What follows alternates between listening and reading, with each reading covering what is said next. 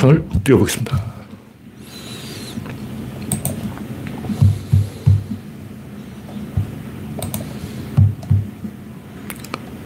네, 오늘은 뭔가 제 시간에 시작하고 있습니다. 가나다라 마법사. 네, 오늘은 제 시간에 시작하고 있습니다. 가나다라 마법사. 간만에 비가 좀 왔죠? 네. 십사 일, 오늘 서울은 삼 밀리미터. 네, 많이 온 게 아니죠. 아침부터 비가 왔는데 삼 밀리미터밖에 안 왔어요. 네, 좋았습니다. 뭐 백오십 밀리미터 온다는 설이 있었는데 뭐 꼴랑 사 밀리미터 예, 속았잖아. 내일까지 또 비가 오기 때문에 있어봐야 알 수가 있겠습니다. 네, 박신타마님이 일발을 끊었습니다. 스티보님 반갑습니다. 이제 구독자는 삼천이백오십 명입니다. 여러분의 구독과 알림, 좋아요는 큰 힘이 됩니다. 오늘은 십이월 십사일 목요일입니다. 네, 이천이십삼 년은 딱 보름이 남았네요. 딱 보름이 남았어. 네, 십육 일이 남았습니다.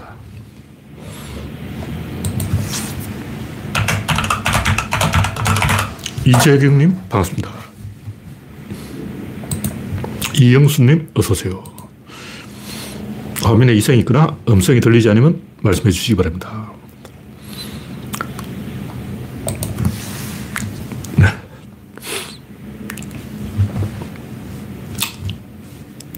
오늘 또 정치권은 김건희 때문에 시끌시끌했죠.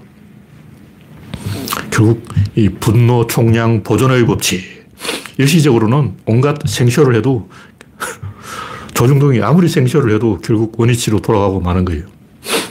네, 첫 번째 곡기는 김건희의 마녀사냥 문제 있다. 아, 이 제목만 보면 또 이걸 보수 쪽에서 야 자기 편이 있다 막 낚이라고 낚시성 제목을 제가 썼습니다. 이런 제가 사실 읽어보지는 않았는데 오마이뉴스라든가 프레시안이라든가 미디어오늘 참고하니까 요즘 조중동이 연일 김건희를 난타하고 있다는 거예요. 와, 중앙일보가 김건희를 때렸다. 동아일보도 김건희를 때렸다. 조선일보도 가만히 있지 않았다. 이야, 놀랄 노자예요. 이것들이 언제 철드나 했더니 벌써 철들었어. 아직 선거가 많이 남았잖아. 제가 알기로는 내년 사월이 선거인데 아직 십이월도 안 갔는데 왜 이렇게 벌써 어, 난리를 치고 있냐고.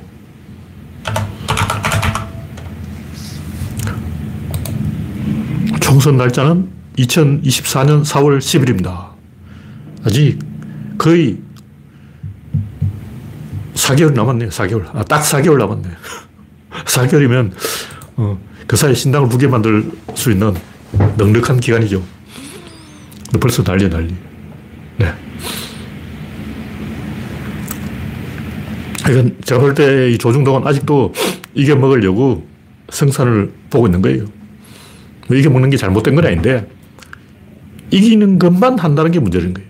이기려고 하면 자기가 잘해서 되는 게 아니고 상대방이 실수를 해야 돼요. 상대방은 실수에 편성해서 이기려고 하는 거죠. 날로 먹으려고 하는 거죠. 자기가 뭔가를 할 생각이 없는 거예요.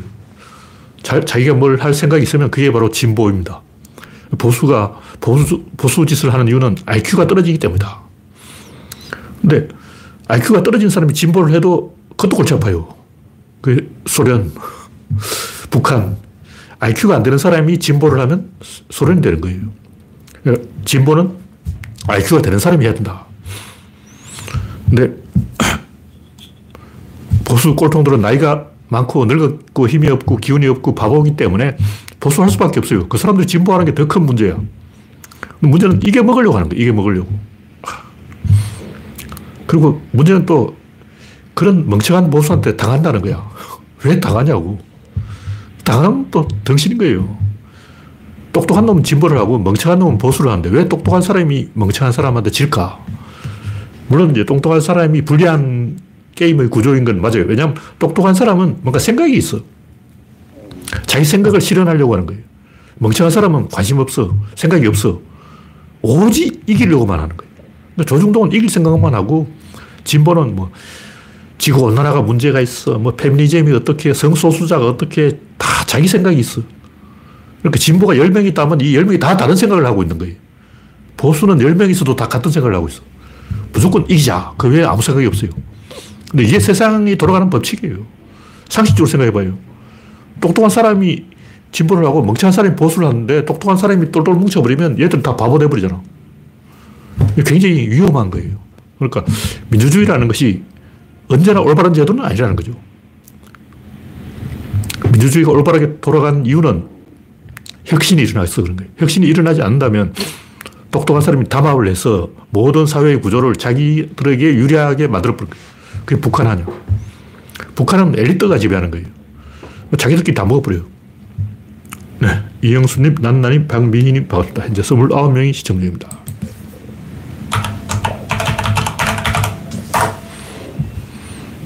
이건 김한길 비대위가 잘 되면, 이낙연이 민주당을 쪼개면, 금태섭이 사쿠라짓을 하면, 문재인과 이재명을 갈라치면 계속 연구를 하고 있는 거예요, 조중동은. 근데 이제 워낙 이 지금 조중동이 어, 대반전 하기 때문에 지난번에도 선거에 지니까 선거에 졌었는데 와, 잘됐다. 우리가 이렇게 불리한 상황인데도 정신을 못 차리고 만약 이 보궐선거가 없었다면, 강서구 보궐선거가 없었다면 완전히 어, 총선에서 개박살 났을 거 아니야. 근데 강서구청장 보궐선거에서 졌기 때문에 정신 차려서 이제 생길 잡았다 이렇게 개소리 하고 있는 거예요. 그래서 이제 서, 보궐선거에 졌기 때문에 인요한을 앞장세워서 드디어 이 어, 회생의 전기를 마련했다. 그럼 또 자빠졌어. 인요한이 자빠지니까 이제 진짜 와, 인요한까지 자빠졌는데 이제 윤석열이 정신 차렸겠지. 지금 국힘당은 딱 하나, 윤석열만 정신 차린대. 그럼 윤석열한테 데미지를 줘야 돼. 그럼 인요한을 잡아들여야 돼. 인요한이 자빠졌어. 그럼 이제 윤석열 정신 차릴 거야. 아직 정신 못 차렸어. 그럼 이제 김건희를 잘라버려. 김건희를 잘라버리면 윤석열이 정신 차리지 않을까. 윤석열만 정신 차리면 이겨놓은 당상이다. 저쪽은 이재명이 뛰라고 인기 없는데 음, 윤석열이 정신 차렸다 하면 게임 끝이야. 아직도 막 이러고 있는 거예요. 최후의 카드. 김건희만 잘라버리면 윤석열이 정신 차리고 윤석열만 정신 차리면 선거 이긴다니까. 이렇게 생각하고 있는 거죠. 하여튼 김건희가 뭐 잘못했어요. 중국도 제가 비유를 해서 여러 번 얘기했지만 사인방을 엄청 중국인들이 혐오하는데 사실은 모태똥이 잘못한 거예요. 모태똥이 시킨 대로 사인방을 냈을 뿐이야. 책임전까지요. 만만한 희생양이 김건희다. 근데 재밌는 것은 왜 갑자기 조중동이 김건희를 비판했을까? 제가 볼 때 암컷 발언 때문에 아닌가. 누군가 이름 기억이 안 나는데 암컷 발언을 했는데 그게 왜 김건희가 되는지 몰라도 요즘은 뭐 암컷이 더 나댄다. 동물농장 이야기하면서 조지 오웰의 소설 동물농장에서 어, 그 이야기하다 갑자기 암컷 발언이 나왔는데 제 생각에는 그 이후 갑자기 조중동이 막 맞아, 김건희야 하고 그러고 있는 거예요. 이건 역사는 법칙이 있기 때문에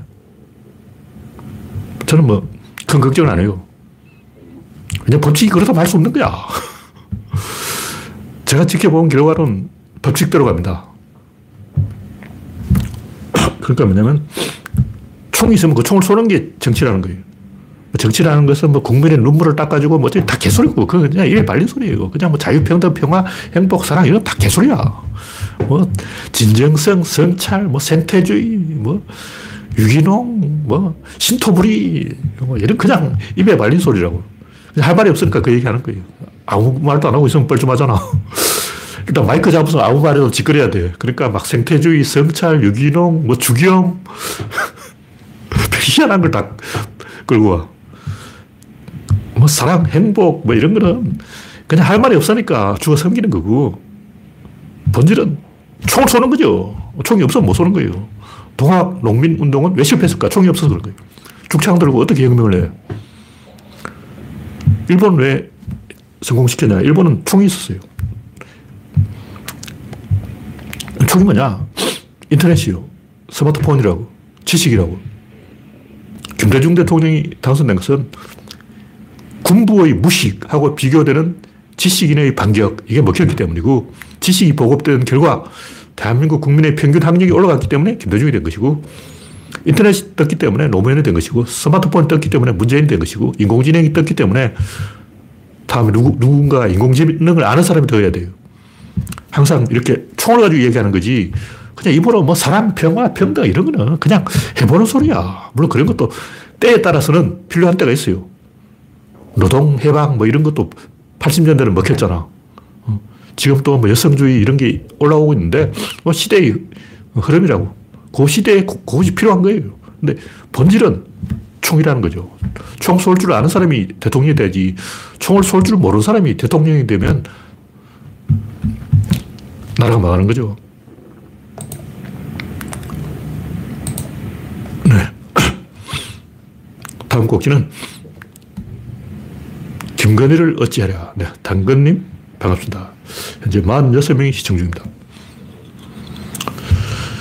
민주당은 허허실실 정당이기 때문에 약한 척 해서 표를 얻는 것이고, 국힘당은 깡패 정당이기 때문에 강한 척 해서 표를 얻는 거예요. 그러니까 두 정당이 서로 표를 얻는 방식이 달라요.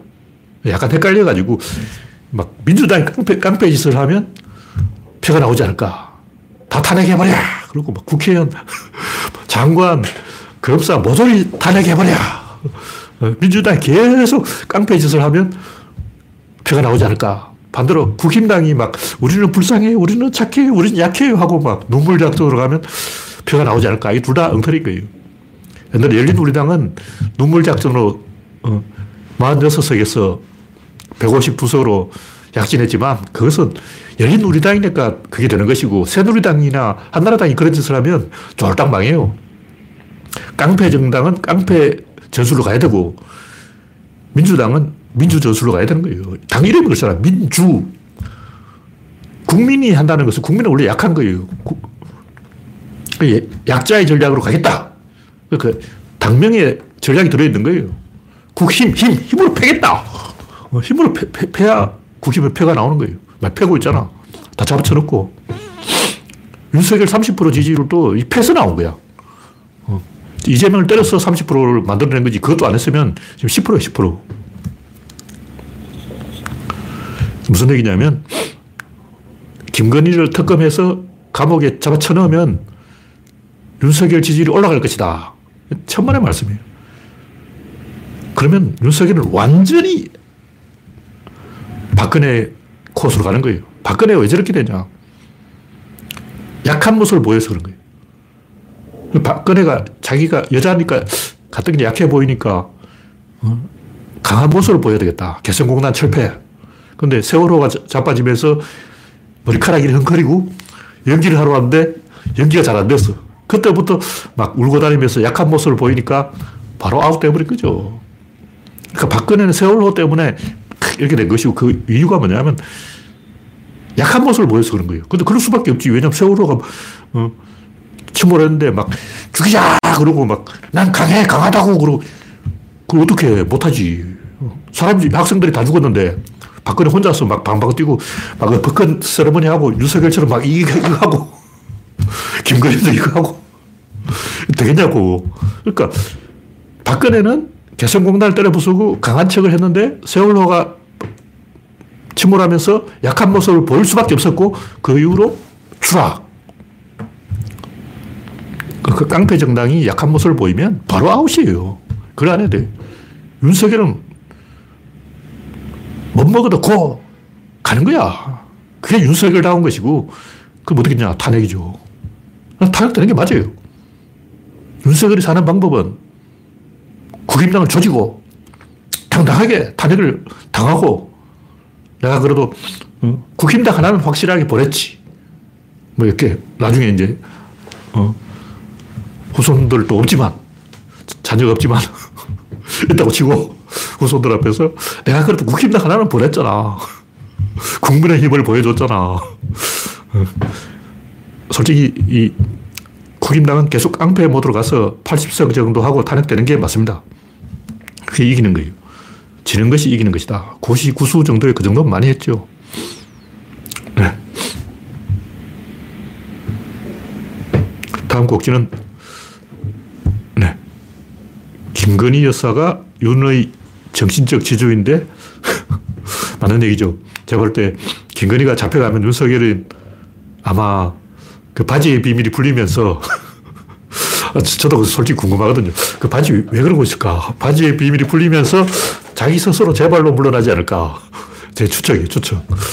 저, 아직 저는 윤석열을 그래도 사람으로 보기 때문에 윤석열은 사람이다. 짐승은 아니다. 김건희가 달려가면 창피해서 스스로 물러날 것이다. 네. 그렇게 기대를 해봅니다. 다음 곡지는 당을 폭파해서 윤석열을 살려라. 이준석과 김기현의 동상이몽, 동몽, 동상이몽이 아니라 동상동몽, 동몽, 동병상련, 숙주를 죽여서 기생충을 살려라. 이런 얘기죠. 근데 기생충을 죽여서 숙주를, 숙주를 살려라. 이건 말이 되는데 숙주를 죽여서 기생충을 살려라. 이건 말이 안 되는 거예요. 구조론적으로 항상 순서를 따진다고요. 모든 것은 순, 순서가 있다. 가만히 있는 돌멩이도 순서가 있어요. 돌멩이가 이렇게 있다. 가만히 있잖아. 순서가 어디 거야? 지구 중심하고 가까운 쪽이 여기 일 번입니다. 여기 일 번이고 여기 이 번이야. 지구 중심에 가까운 쪽이 무조건 순서에 앞서는 거예요. 그게 의사결정 순서라는 거예요. 총알도 앞뒤가 있고 화살도 앞뒤가 있고 사람도 머리가 있고 꼬리가 있고 다 순서가 있어요. 가만히 있는 돌멩이도 순서가 있다. 당이 살아야 대통령이 사는 거지 당을 죽여서 대통령을 살린다는 것은 박정희 시대 생각이에요. 박정희 시대는 어떻게 했냐면 자기, 박정희 왕이에요. 왕. 그 왕은 엄밀하게 말하면 중립이에요. 여당이 있고 야당이 있고 이 위에 왕이 있는 거다. 여야가 같은 편이고 왕이 이제 한 편인데 박정희가 있고 여당 야당이 한 편인 거예요. 이 둘이 서로 싸우고 있는 거예요. 근데 이건 이제 박정희 시대 이야기고 지금은 여당과 야당이 있고 여당과 야당이 싸우는 거예요. 그래서 모든 정치권 대 대통령 이런 구도는 박정희가 만들어 놓은 구도인데 이걸 이용하려고 그러는 거죠. 근데 그건 사기 속임수이기 때문에 결국 당이 망하면 윤석열도 망한다. 일단 당을 망쳐서 윤석열을 살리면 윤석열이 기적을 일으켜서 회심의 반격 카드가, 카드가 나오지 않을까. 히틀러의 희망 고문. 히틀러는 마지막 죽는 순간까지도 이 히틀러의 추종자들은 천재인 히틀러가 천재적인 수완을 발휘해서 뭔가 기적적인 뭔가를 보여주지 않을까. 이렇게 희망 고문을 하다가 죽었죠. 네, 다음 곡지는 강정호가 간다. 제가 이 뭐 야구선수에 불과한 강정호가 미국에서 강정호 스쿨을 열어서 손아섭을 가르쳤는데 작년에 이 할 칠 푼 칠 리 찍었던 손아섭을 삼 할 삼 푼 구 리 타격 이 관왕 이렇게 상승시켜줬어요. 타격 메커니즘을 막 이야기하고 있어. 근데 그 보신 분은 알겠지만 제가 옛날부터 그 메커니즘을 이야기해서 골프를 치는 거나 테니스를 치는 거나 권투를 치는 거나 야구 빠따를 치는 거나 투수 공을 던지는 거나 메커니즘 똑같아요. 똑같아요. 표창 던지는 거 똑같아. 도끼질도 똑같습니다. 도끼질도 잘하는 사람이 있어요. 심지어 그 부엌에서 요리사 칼질, 특히 중국 요리, 넓적한 칼 있잖아요. 중국 요리 쓰는 칼. 그 칼도 요령이 있어요. 그냥 쓰는 게 아니에요. 요령이 있어. 보통 식칼로, 우리나라 한국식 식칼로 하면 손목이 나가요. 중국식 칼은 그냥 무거운데, 묵직한 중국 칼로 하면 손목이 안 나갑니다. 왜 그러냐. 한국 칼은 칼 자체에 힘이 없어요. 그래서 손목 힘으로 치는 거예요. 근데 중국은 칼 자체에 무게가 있어요. 칼 무게가 일 킬로그램라고 치고, 일 킬로그램가 도마에 때리면서 튕기는 거예요. 근데 이 반동으로 치는 거예요. 다시 말해, 손목으로 치는 게 아니고, 이 칼 자체에 반동으로 치는 거라고.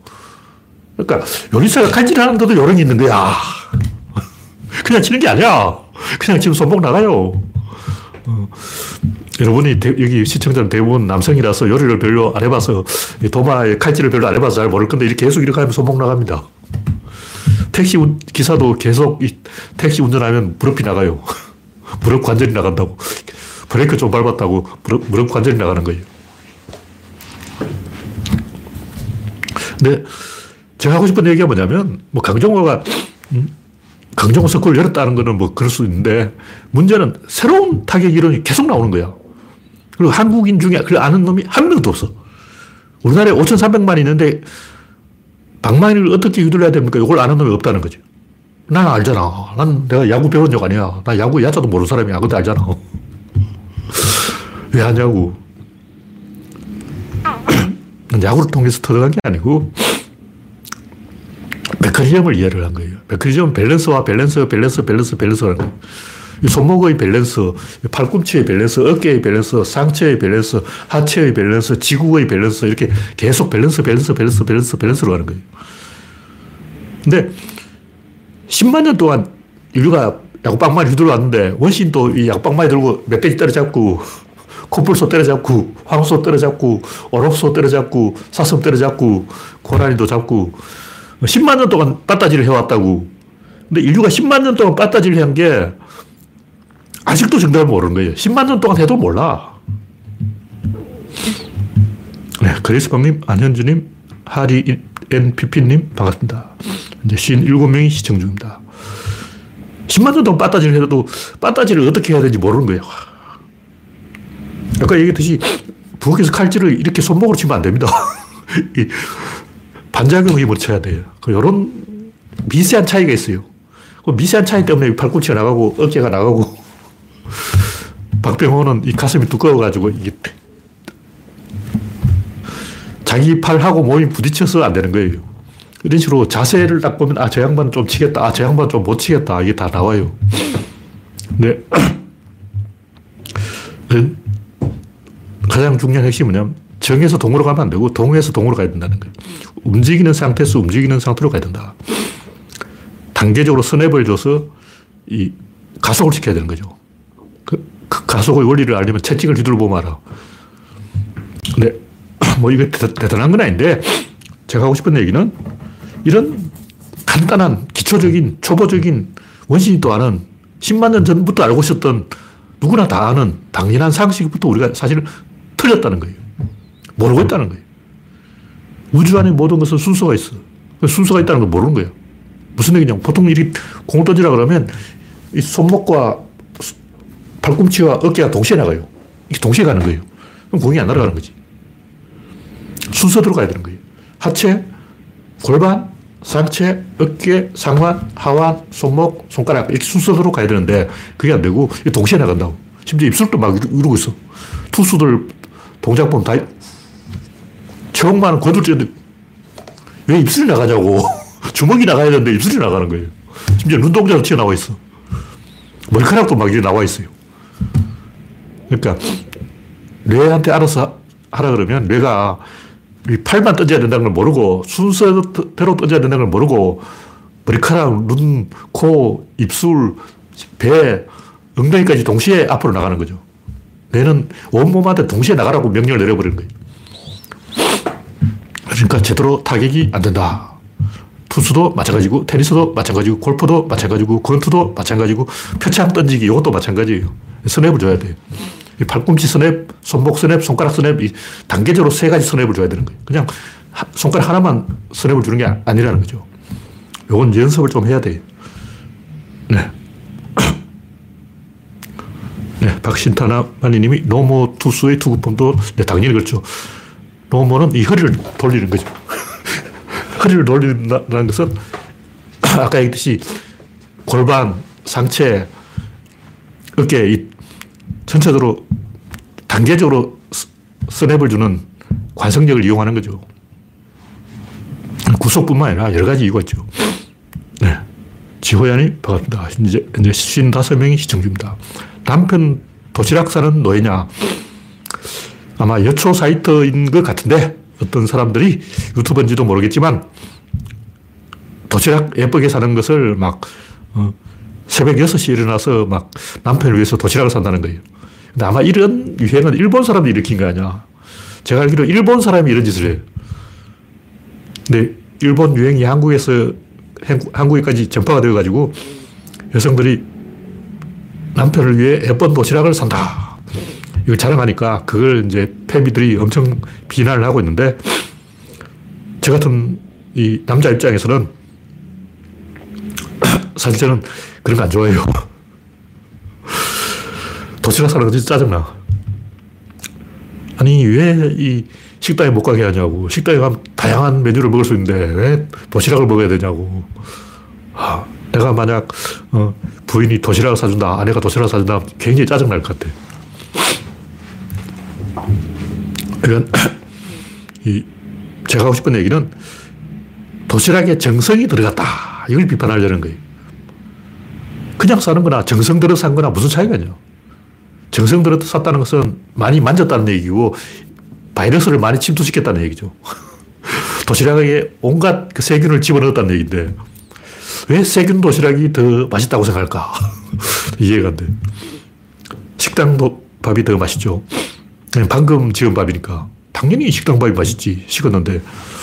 그러니까 뭐 자기 만족으로 도시락을 사거나 말거나 그건 상관없는데 제가 하고 싶은 얘기는 이 정성을 들었다는 건 개소리라는 거죠. 자기 만족을 위해서 한 거지 뭔 정성이야. 제일 황당한 게 엄마가 이 자식을 위해서 새벽에 정화수를 떠놓고 기도를 했다는 거예요. 내가 기도를 했기 때문에 내 아들이 명문대에 붙었다. 개소리죠. 기도를 한다는 것은 본인이 불안하다는 거고 이건 압박감을 준 거예요. 기도한다는 핑계로 자식을 엄청나게 압박한 거죠. 좀 생각이 있는 사람은 당신이 기도를 한 게 아니라 자기 만족을 위해서 자기 불안감을 해소하기 위해서 자식을 압박하고 불안감을 조성하고 그래놓고 내 기도값 내놔라. 네가 명문대에 붙은 것은 다 내가 기도했기 때문이다. 개소리죠. 그러니까 중요한 건 전략인데 전통적인 전략 그것은 이 남자가 정성 들여 도시락을 사는 방법으로 남편을 압박하는 거예요. 그러니까 엄마가 자식한테 기, 새벽 기도를 한다는 것은 자식을 압박하는 거죠.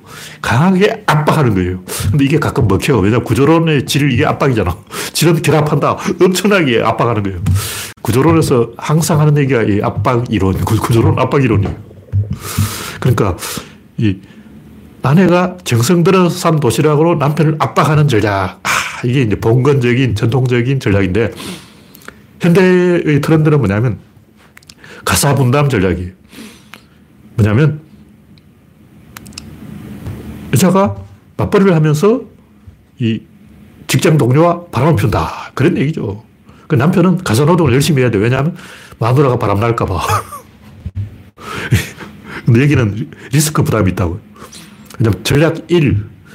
정성 들여 도시락을 사는 전략으로 가면 여자가 이 자기 관리를 안 해버리는 수가 있어요. 그냥 하루 종일 집에서 빈둥거리고 있다가 살이 쪄서 매력이 없어지는 거야. 근데 이제 맞벌이 전략으로 가면 어떤 문제가 있냐면 양쪽 다 바람이 나는 수가 있어요. 그래서 나온 게 뭐냐면 전략 삼이에요. 전략 삼은 뭐냐면 주중에는 남편과 아내가 인권 부부로 보내고 주말에는 각자 자기 파트너 찾아서 보내고 제가 이 뉴스를 보니까 맞는 얘기인지 모르겠는데 선진국 사람들은 남편의 아내가 각자 파트너가 여섯 명씩 있다는 거예요. 그리고 부인 빼놓고도 섹스 파트너가 여섯 명이 있다는 거예요. 평균. 진짜인지 모르겠어. 믿기 어려운 숫자인데 그리고 뭐 이탈리아 이런 데에서는 집에 전화해서 아 오늘 내 파트너하고 모텔 가야 되니까 밥은 네가 알아서 뭐 챙겨 먹어. 이렇게 전화를 한다는 거예요. 그래서 전략 이는 필연적으로 전략 삼으로 가게 되는데 그럼 최종적으로 어떻게 된가? 최종적으로 어떻게 되냐면 이 먹이사슬 피라미드가 있어요. 피라미드의 꼭지 상위 일 퍼센트만 살아. 여기서 전략 일을 가든 전략 이를 가든 전략 삼을 가든 어떤 전략을 선택하든 밑바닥에 있는 사람들은 오징어가 되는 거죠. 그래서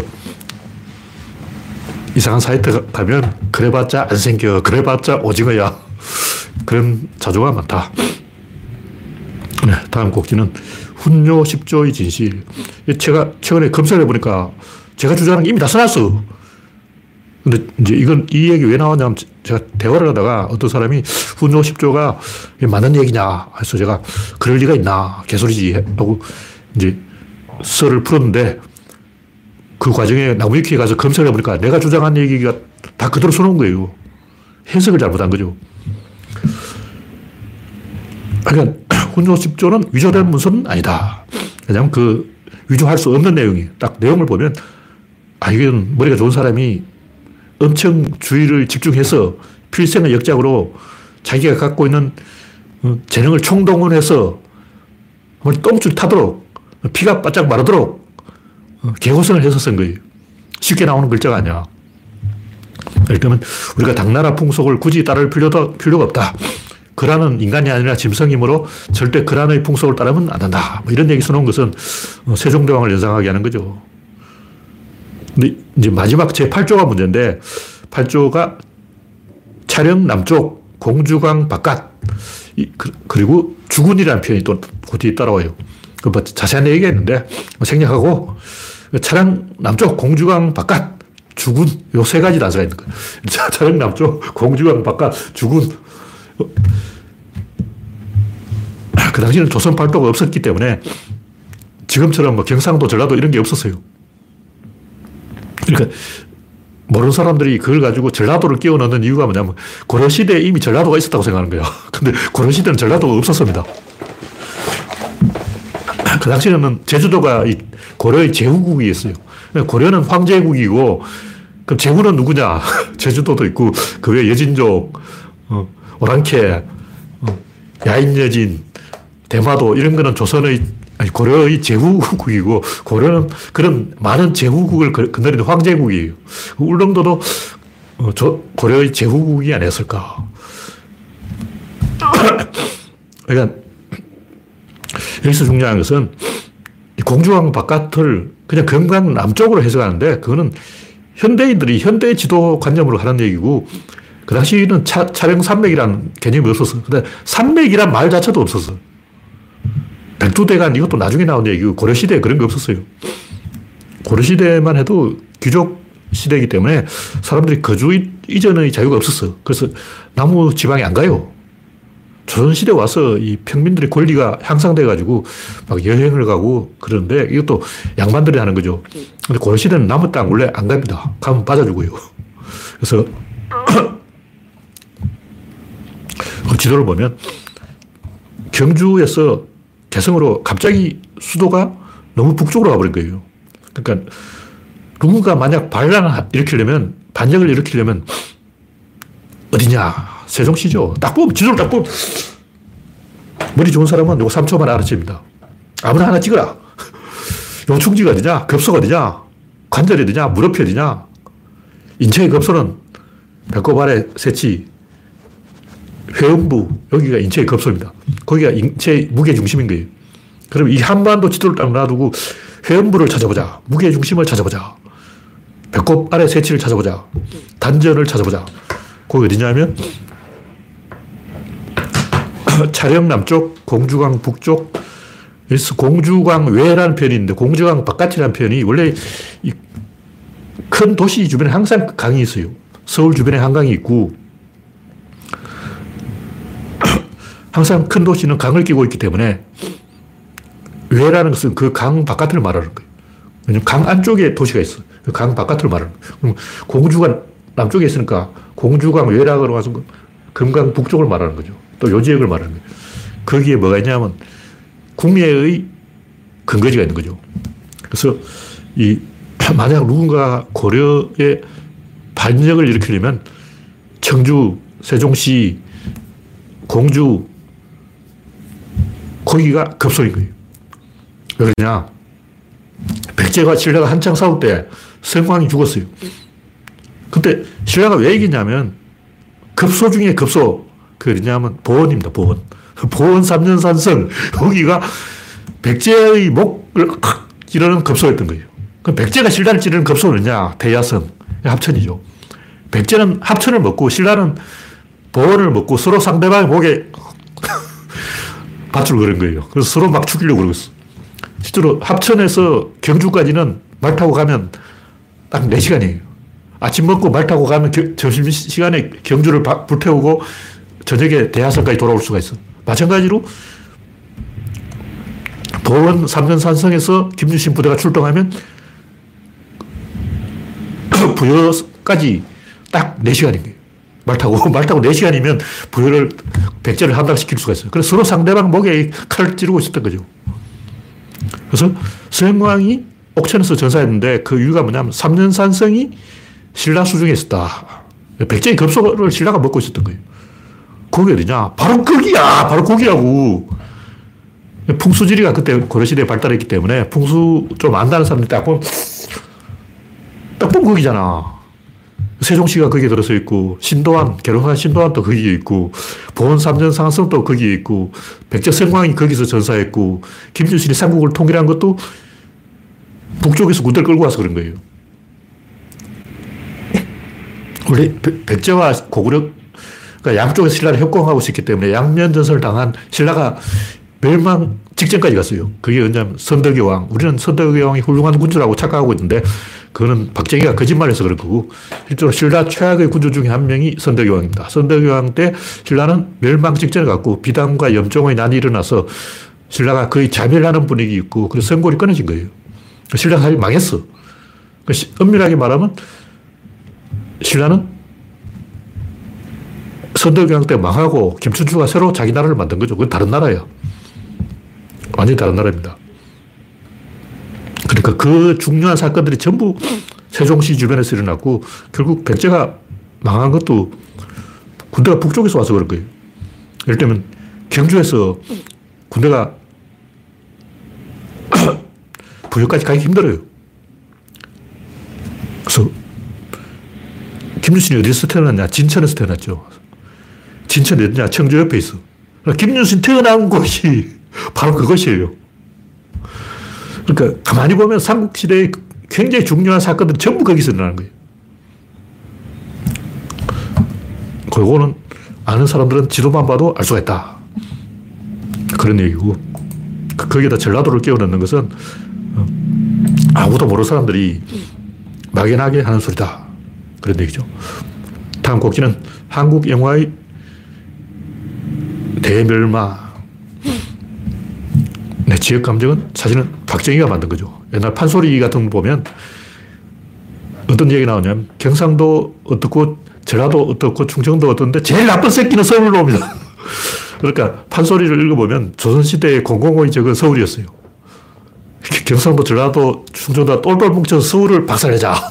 다 이러고 있었다고. 그러니까 서울과 지방의 지역감정이 제일 강했고, 또 어떤 지역감정이 있었냐면 조선시대 지역감정은 대부분 서북이에요. 서북. 그 서북 사람들이 이 남쪽 사람을 엄청 경멸했어요. 왜 그러냐. 서북은 중국하고 무역을 했기 때문에 장사를 해가지고 물정을 알았다고. 근데 남쪽 지방 사람들은 장사를 안 해가지고 물정을 모르는 거야. 그래서 서북 사람들이 보기에는 남쪽 애들은 다 바보가 아닌가. 쟤들은 왜 물정을 모를까? 왜 멍청할까? 그래서 서북과 이, 왜냐면 실제로 이 백범일지를 읽어봐도 서북 사람이 잘 살았어요. 돈이 많았어. 이게 많은 거야. 일단 무역을 해서 돈이 많고, 둘째는 황해도 땅은 왕실 땅이에요. 근데 세금이 오 퍼센트야. 세금을 오 퍼센트밖에 안, 안 가져가니까 다 부자인 거죠. 실제 서북 사람이 삼남에 비해서 훨씬 더 잘 먹고 잘 살았기 때문에 서북 사람들은 저 남쪽 애들 다 덩신 같은 새끼들 이러고 있었다. 그래서 지역감정이 대부분 남북 간의 지역감정이었고, 이 서울 포위작전이었어요. 판소리에 그런 내용이 다 나옵니다. 네, 다음 곡지는 한국 영화 대멸망.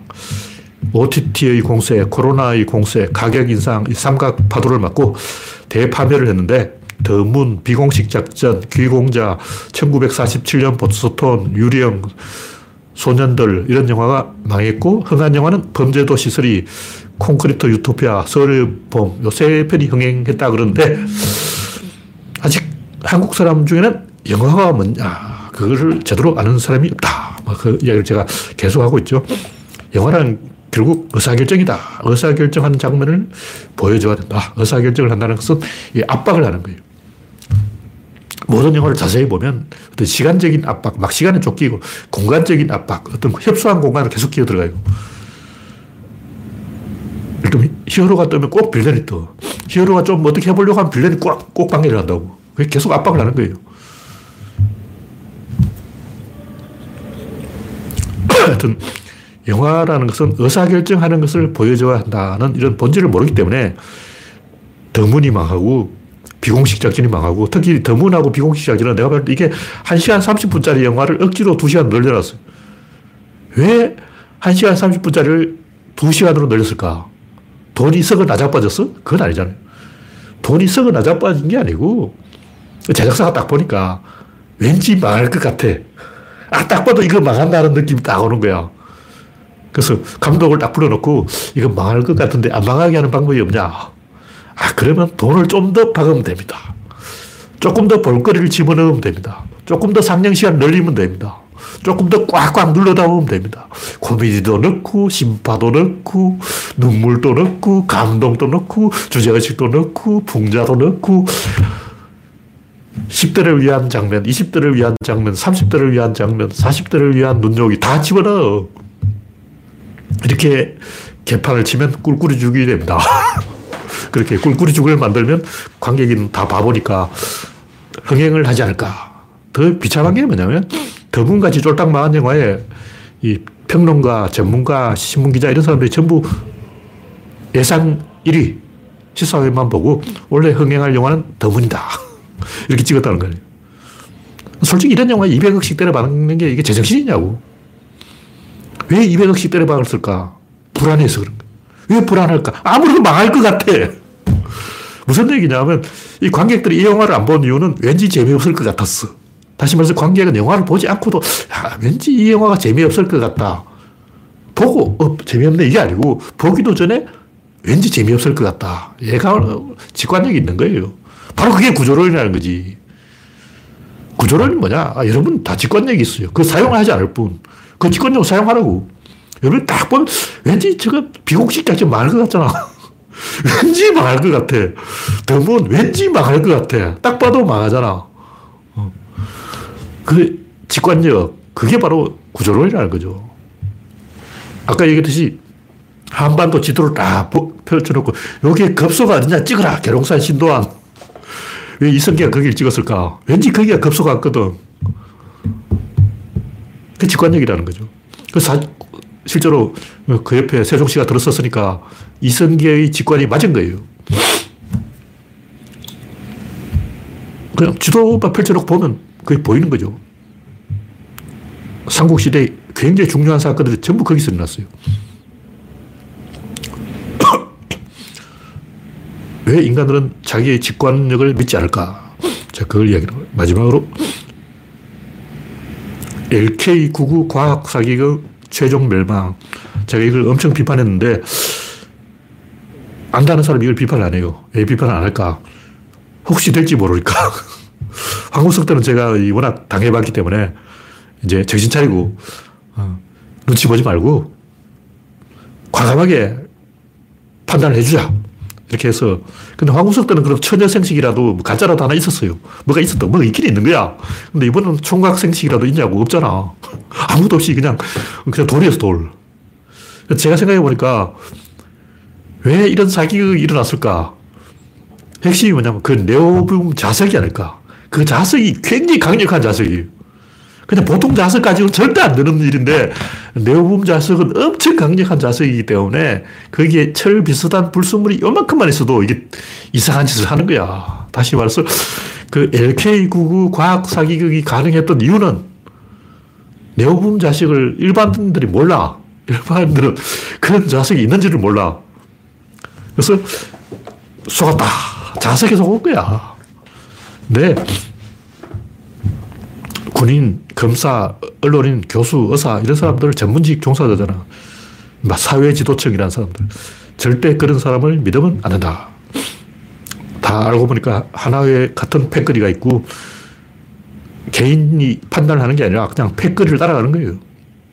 한 놈이 사고 쳐버리면 다 따라가 버려요. 그리고 그런 인간들 중에는 꼭 한 명씩 미친 과학자, 미친 군인, 미친 검사, 미친 언론인, 미친 교수가 있어. 그리고 대부분 사람들은 그 미친놈이 바람을 잡으면 따라갑니다. 우리가 생각하기에는 검사는 똑똑한 사람인데 그 똑똑한 검사가 왜 윤석열 같은 고시구수, 머저리를 따라갈까? 이렇게 생각하지만 고시 공부하는 애들은 태어나서 연애도 안 해보고 여행도 안 하고 모험도 안 하고 축구도 안 하고 야구도 안 하고 등산도 안 하고 낚시도 안 하고 오로지 공부밖에 안 하네. 제정신이 아니, 정상인이 아니야. 약간 뭔가 장애가 있는 거예요. 상식적으로 생각해서 고시에 붙은 애들이라면 천재거나 아니면 약간 장애가 있거나 둘 중 하나인 거예요. 그리고 공부만 하지. 정상적인 애가 왜 미쳤다고 공부하냐. 게임하지. 난 어른이 돼서 돈을 벌어야 돼. 공부를 해야 돼. 이런 거는 홍준표 같은 어, 처절하게 살아온 홍준표는 내 이해가 돼. 홍준표는 집을 존나 가난했어요. 엄청 가난했어. 식구들 다 헐벗어서 굶주리고 있는 거야. 내가 공부를 해서 식구를 먹여 살려야 돼 해서 홍준표는 고시 공부를 한 거죠. 근데 요즘 한동훈이나 이런 애들은 아니잖아. 한동훈이 막 집안 이렇게 세우고 막 식구들이 밥을 굶고 있고 막 아버지가 노가다를 뛰고 그러냐. 한동훈한테 물어봐. 아버지가 노가다 뛰었어요? 형제들이 밥을 굶고 있었어요? 먹을 게 없어서 수돗물을 마셨어요? 아니잖아. 한동훈은 멀쩡하게 밥 잘 먹고 머리 까진 사람이죠. 그런 사람이 왜 고시 공부를 할까? 제가 볼 때 약간 장애가 있는 거예요. 왜냐하면 솔직히 나 같은 사람은 고시 그런 거 검사 이런 거는 시켜줘도 안 해. 정상적인 사람은 호기심이죠. 호기심.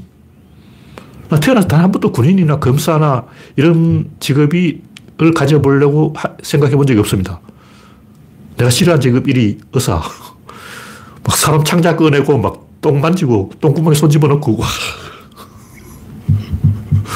그걸 해야 돼요.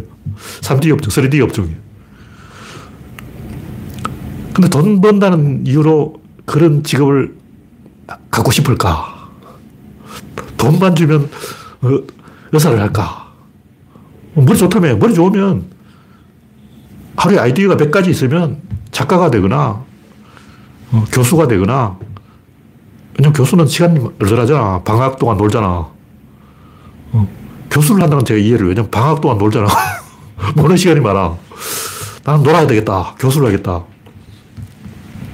미쳤다고. 검사하고 의사하고 어, 그러냐고. 군인하고 제일 쓰리 디 업종이 군인, 검사, 의사 이런 직업이죠. 그런데 그런 짓을 하는 이유는 약간 장애가 있기 때문이 아닐까. 그렇게 추측을 하는 거죠. 그 문제는 아니에요. 제가 아스퍼거이기 때문에 그걸 이해를 합니다. 한동훈도 아스퍼거가 아닐까. 네, 마지막으로 존재론과 이식론. 뭐 이거 옛날 다 이야기했는데 이제 내년부터는 이 구조론 이야기만 별도로 따로 하는 게 낫지 않을까. 일주일에 세 번 제가 하는데 두 번은 정치 이야기나 뭐 사회 이야기를 하고 한 번은 구조론 이야기만 하는 게 어떨까 해서 내년에 이야기할 걸 미리 써놓은 거예요. 왜냐하면 이걸 이제 내년은 영어로 번역할 거기 때문에 누군가 영어로 번역해서 이 텍스트를 올려야 되는데 그래서 미리 이제 이 내용을 대충 어떤 이야기를 한다는 것을 이 써놓고 유튜브 구조론 영상을 찍어야 되겠다.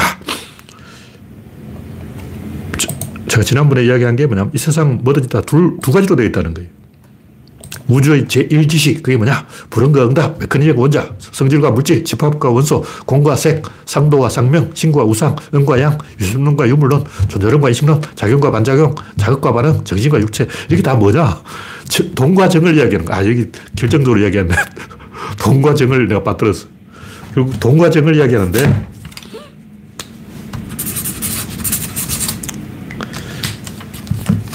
동이 먼저고 정은 나중이에요. 동이 둘이 막 돌아다니다가 충돌해버리면 이게 정인 거예요.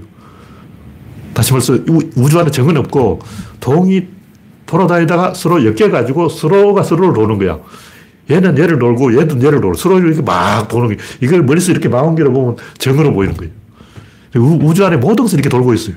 근데 서로가 서로를 놀면 멀리서 보면 그것이 정으로 보인다. 그걸 우리가 원자라고 하는 거죠. 원자란 우주 안에 없고 이, 이걸 사람들이 원자라고 그러는 거예요. 그러니까 쪼개진다는 거죠. 왜냐하면 이건 하나가 아니라 둘이기 때문에 이건 백 퍼센트 쪼개질 수밖에 없다. 그러니까 우주는 원자로 된 게 아니고 동으로 된 겁니다. 동에는 방향이 있어요. 그래서 이 동을 움직이는 것을 우리가 인식을 할 수가 없어.